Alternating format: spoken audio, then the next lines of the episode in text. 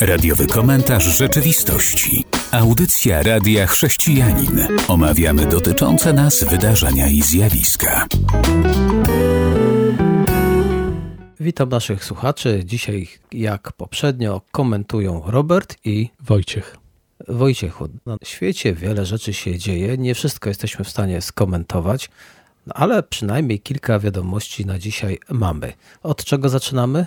Zacznijmy może od y, sytuacji, która wydarzyła się wczoraj w Norwegii, kiedy to jeden z obywateli Danii zabił strzałami z łuku pięć osób.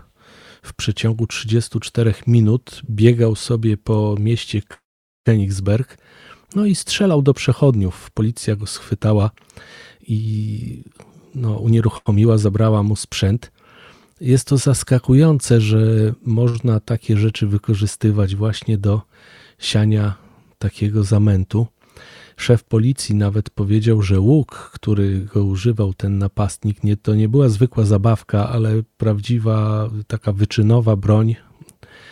I jest to no, bardzo przykre i stawia nam pewnie tutaj wiele pytań na temat y, możliwości posiadania broni, możliwości używania broni i tego, że zwróćcie Państwo uwagę, że wszystko tak na dobrą sprawę może być bronią, tak? To stare porzekadło, że jeden używa noża do krojenia chleba, a drugi do krojenia ludzi, więc no taka przykra sprawa. Co o tym sądzisz, Robercie? Za chwilę Ciebie zapytam, ale sądzę, że człowiek jak chce kogoś uderzyć, to zawsze coś tam znajdzie pod ręką, ten przysłowiowy kij. Tyle, że co, teraz będą się zastanawiać, że zabronią sportowcom trzymania włóczni, no bo są ci, co rzucają dysku, bo to dyskiem też można kogoś uszkodzić, a może, no już tu wiadomo, łuki też już odpadają. Jest jeszcze wiele różnych narzędzi sportowych, pójdą w śladem takich poglądów, które pokazują, że ludzie nie mogą mieć broni. A co ty właśnie o tym sądzisz? Czy my powinniśmy posiadać broń e, w domu, czy jednak nie? Czy chrześcijanin może w domu mieć pistolet? Uważam, że może. To jest kwestia raczej, czy powinien y, do rozważenia. Tak, no wiadomo, że taka broń powoduje, że człowiek może się czuć w jakiś sposób bezpieczny, może się czuć w jakiś sposób y, chroniony, jak to na przykład jest w Stanach, gdzie każdy obywatel może w domu posiadać broń. No u nas tego prawa nie ma, jest ono bardzo mocno jeszcze ograniczane. Powiem Ci szczerze, że nie mam tak do końca y, wyrobionej opinii. Ja na przykład ze swojej strony no niekoniecznie uważam, że powinno to być, natomiast też nie uważam, żeby specjalnie należało zabraniać posiadania takiej broni.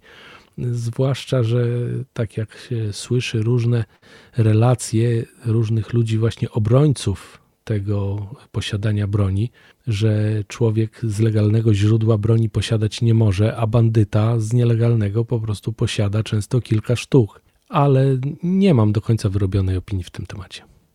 U nas w Polsce trwają takie rozmowy na temat posiadania broni. Chrześcijanie z natury nie wiem jakiej natury, ale mówią, że są przeciw. Ale znam paru pobożnych chrześcijan, którzy nie mają nic przeciwko, a nawet są za, bo mówią, że nie tyle, że oni mogą się czuć bezpieczniej, ale podają przykład w Stanach Zjednoczonych, kiedy wtargnął na nabożeństwo pewien człowiek i zaczął strzelać do ludzi, do chrześcijan, to nie można było go uciszyć, bo nie było nikogo z bronią. I do tego wiele osób zastrzelił. A jakiś czas później wiadomości podały, to też jest ze Stanów Zjednoczonych, że na nabożeństwo wtargnął kolejny, nazwijmy go człowiek niezrównoważony. Nie wiem, jakie miał motywy, nie pamiętam. I też zaczął wymachiwać bronią. To tak się złożyło, że był na tym nabożeństwie człowiek, który posiadał pistolet, i doszło do tego, że kiedy strzelił, to tamten jeszcze nie zdążył nikogo zastrzelić. I to była taka fala jakiś czas temu, że potem nawet się pojawiły kościoły, które zaczęły zatrudniać przed wejściem ochraniarzy. No ale to już inny temat. No tak, zwłaszcza, że temat jest o tyle trudny, bo z punktu widzenia chrześcijan, czy my powinniśmy strzelać do kogoś? Oczywiście rozumiem, to jest obrona własna, obrona konieczna, chronimy swoich bliskich. Tylko ktoś mógłby powiedzieć, a co z nadstawieniem drugiego policzka? Mianowicie to, że nastawienie drugiego policzka to nie dotyczy tych przypadków, bo kiedy człowiek się broni, bo zagrożone jest jego życie, życie jego bliskich, to ten fragment, według mojego zrozumienia Pisma Świętego, nie dotyczy. On dotyczy, jeżeli już możemy zdradzić to naszym słuchaczom, wtedy, kiedy i teraz możemy uświadomić, że w Polsce również jest coś takiego, jakby kogoś spoliczkować, albo kiedyś rzucić w niego pomidorem, rękawicą, więc to jest nic innego jak kogoś poniżyć. Więc jeżeli ktoś nas poniża z powodu Jezusa, z powodu Ewangelii, to dotyczy nas. To nie ma problemu. My nie musimy oddawać. My nie bronimy nikogo, komu zagraża śmierć czy coś, kalectwo. Tak naprawdę my wtedy tylko bronimy swojej godności. I Pan Jezus mówi: Nie broń swojej godności. Ty masz godność, którą ja ci nadaję, i Twoja godność jest w Bogu. I to jest ten fragment, tak upraszczając jego tłumaczenie. Więc y, jest prawdą, że wielu ludzi ubliża chrześcijanom na całym świecie. Ubliża, poniża ich z tego powodu, że trzymają się wiernie Ewangelii. I w Polsce również znajdziemy ludzi, którzy są poniżani z tego powodu. I co ty na to? Bardzo mm, przemawia do mnie ta wykładnia. Myślę, że i nasi słuchacze będą bardzo zadowoleni z tego, bo zawsze spotykamy się z dylematami w tym wersecie. Nie jest, myślę, on tak dobrze tłumaczony i klarownie nie przedstawia właśnie jakby sedna sprawy, więc każdy, kto nie do końca może go rozumieć, może potem popadać w skrajności, tak? I dopuścić niestety do różnych tragedii, ale myślę, że to jest świetne tłumaczenie.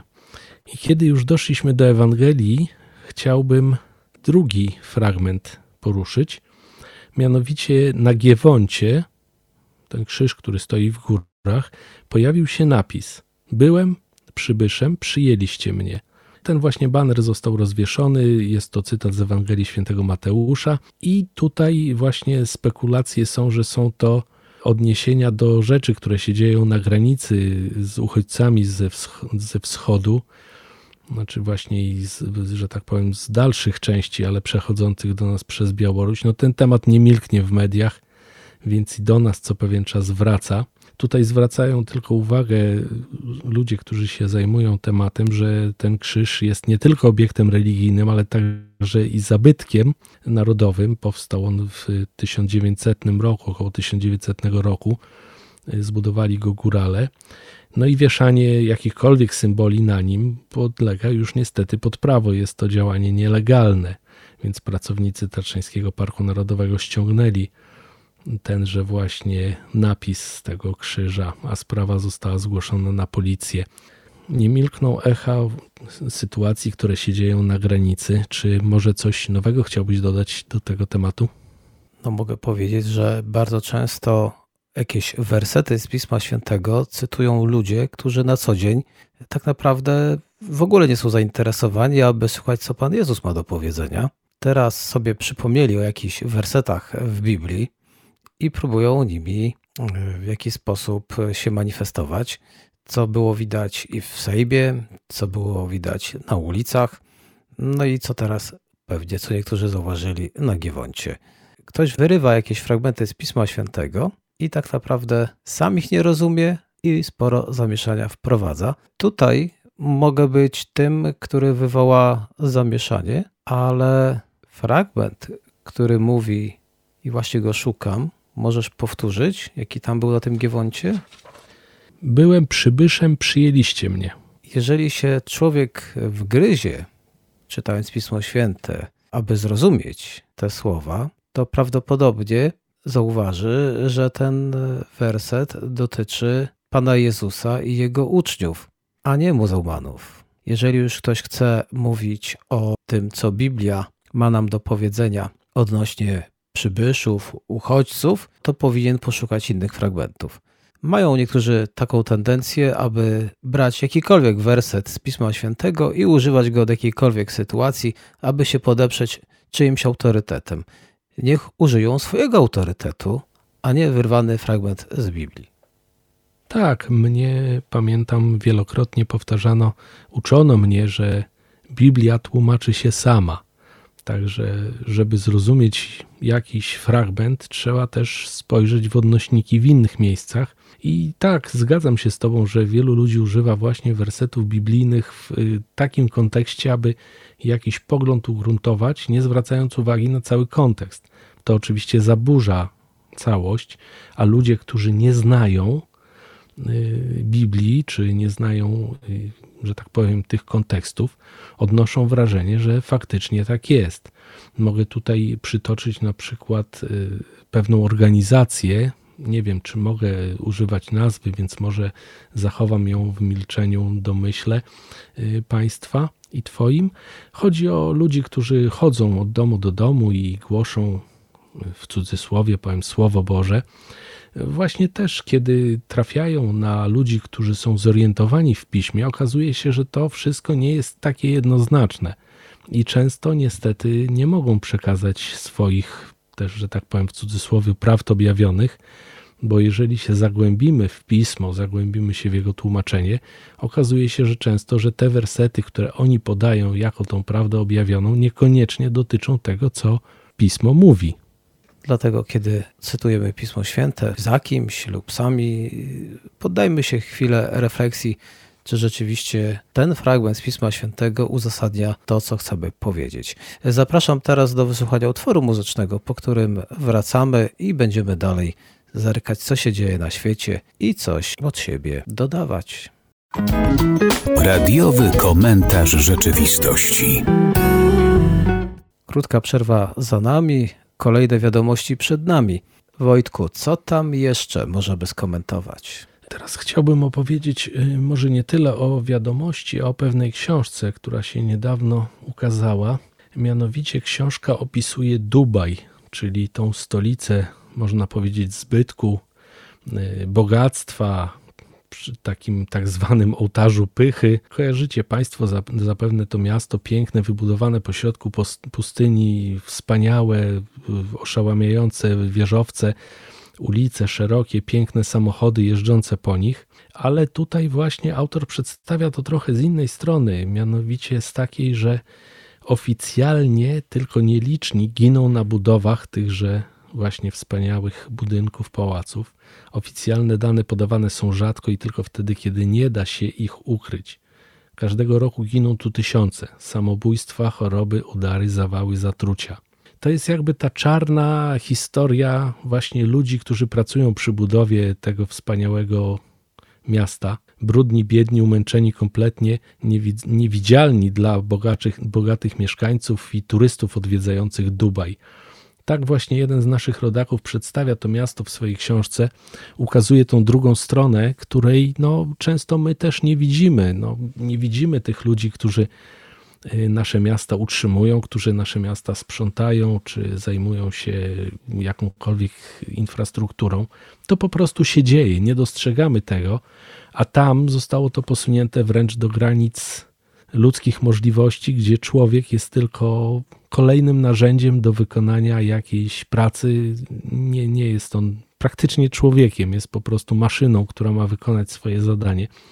Oczywiście książka przedstawia bardziej brutalne fragmenty, których ja tutaj nie przedstawię, bo moim celem nie jest reklama tejże pozycji, a raczej po prostu wskazanie na pewien fakt, którego często nie widzimy w życiu codziennym można powiedzieć, że my jesteśmy w bardzo dobrej sytuacji, bo u nas w Polsce jest coś takiego jak prawa pracownicze i zawsze człowiek może się odwołać. A tu widać, są kraje, w których odwoływać się może, tylko nikt go poważnie nie będzie traktował. A kolejna myśl, która mi się tutaj nasuwa, może całkiem niezwiązana z Dubajem, czy my szanujemy w Polsce tych, którzy wykonują pracę, które tak na co dzień uznajemy za brudne. Na przykład człowiek, który zajmuje się wywozem śmieci, człowiek, który zajmuje się sprzątaniem podas, ktoś, kto wykonuje jeszcze inne czynności, dla których musi się ubrudzić, potem może śmierdzieć, potem inni odsuwają się od niego, na przykład pracuje w prosektorium czy my szanujemy ludzi, którzy wykonują takie właśnie przeróżne prace i czynności, czy raczej patrzymy na nich z pogardą? Dokładnie tak, dokładnie myślę, że to jest y, myśl przewodnia tego ostatniego fragmentu, który tutaj omawiamy, żebyśmy jako chrześcijanie, jako ludzie zwracali uwagę na innych ludzi, którzy często są dla nas tłem tak naprawdę.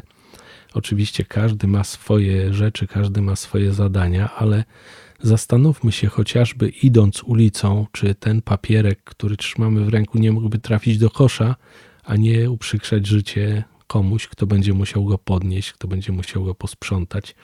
Zastanówmy się, czy nasze działania nie są czasami krzywdzące dla tych ludzi.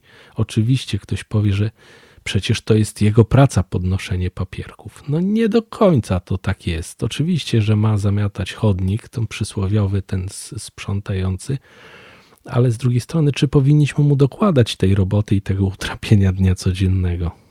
Możemy odwrócić sytuację i powiedzieć, że ktoś, kto pracuje, czy chciałby, aby jemu ktoś dorzucił obowiązków tylko dlatego, że przecież on to i tak robi, to niech robi.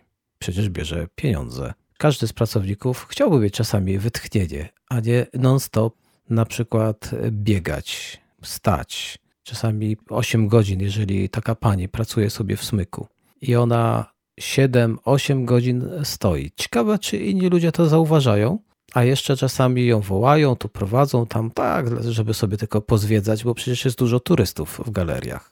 Dokładnie to często widać, e, kiedy jesteśmy w sklepie, że niektórzy przychodzą po prostu odreagować jakieś swoje stresy na tych biednych ludziach pracujących tam, którzy też mają swoje kłopoty, też mają swoje jakieś problemy. A tu jeszcze trafia się ktoś, kto odreagowuje swój żal na, na tych Bogu ducha winnych pracownikach.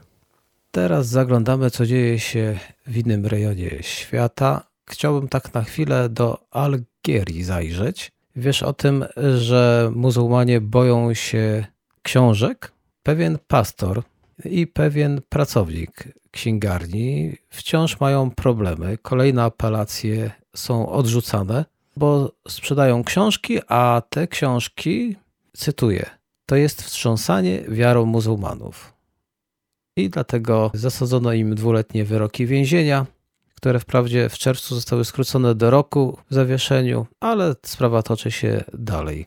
Czy my dzisiaj też boimy się książek? To bardzo ciekawe. Akurat o tym nie słyszałem, natomiast od razu, kiedy to opowiadałeś, przyszła mi na myśl taka sytuacja, że hitlerowcy też palili książki. Inkwizycja też paliła książki czy te wszystkie systemy, które boją się, y, boją się wiedzy, boją się nauki, próbują ją zniszczyć, dlatego że człowieka uczonego niestety trudniej jest kontrolować. Człowiek, który ma wiedzę, już nie jest tak podatny na propagandę. No i myślę, że to wynika z tego. Jest to bardzo przykre, bo historia wskazuje jasno, że ci, którzy tępili wiedzę, tępili ją właśnie w takim celu, żeby kontrolować społeczeństwo.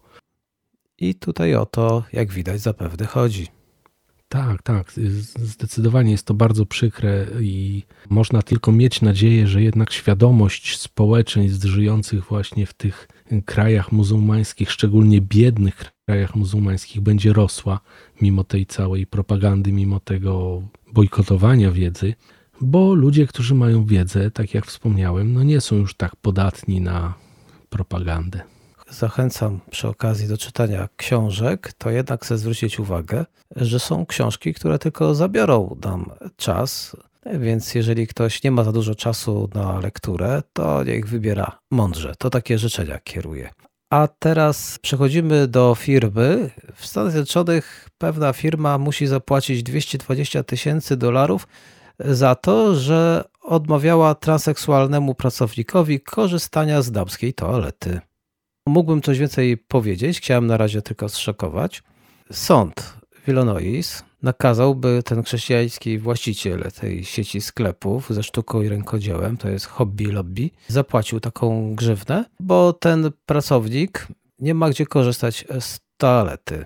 Ale od razu powiem, że jest tam toaleta tak zwana unisex, ale on też z niej nie chce korzystać. Z męskiej nie chce korzystać. On koniecznie uparł się, aby chodzić do toalety damskiej.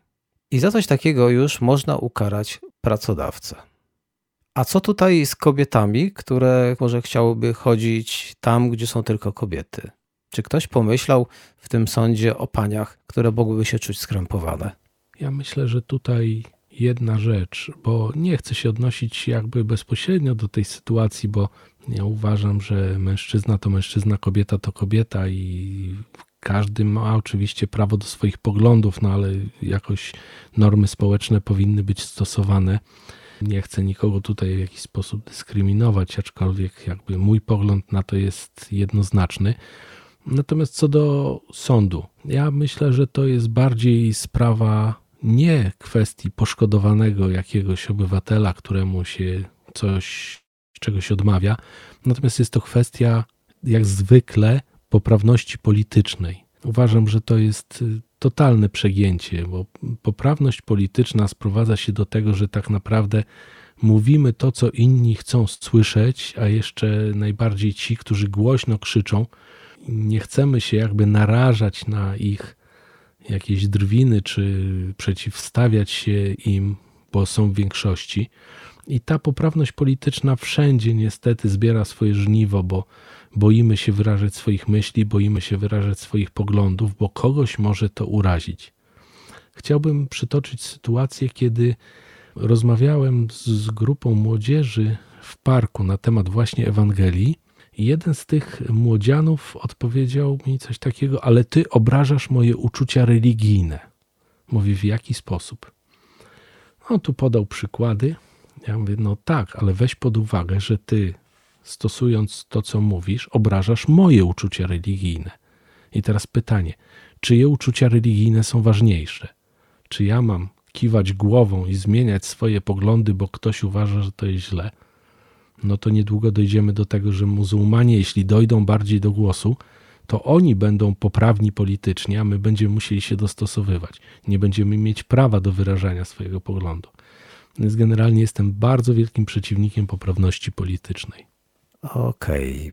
Kolejna wiadomość, która też tu do nas dotarła, to o niej już wspomnę po przerwie. Teraz utwór muzyczny przed nami.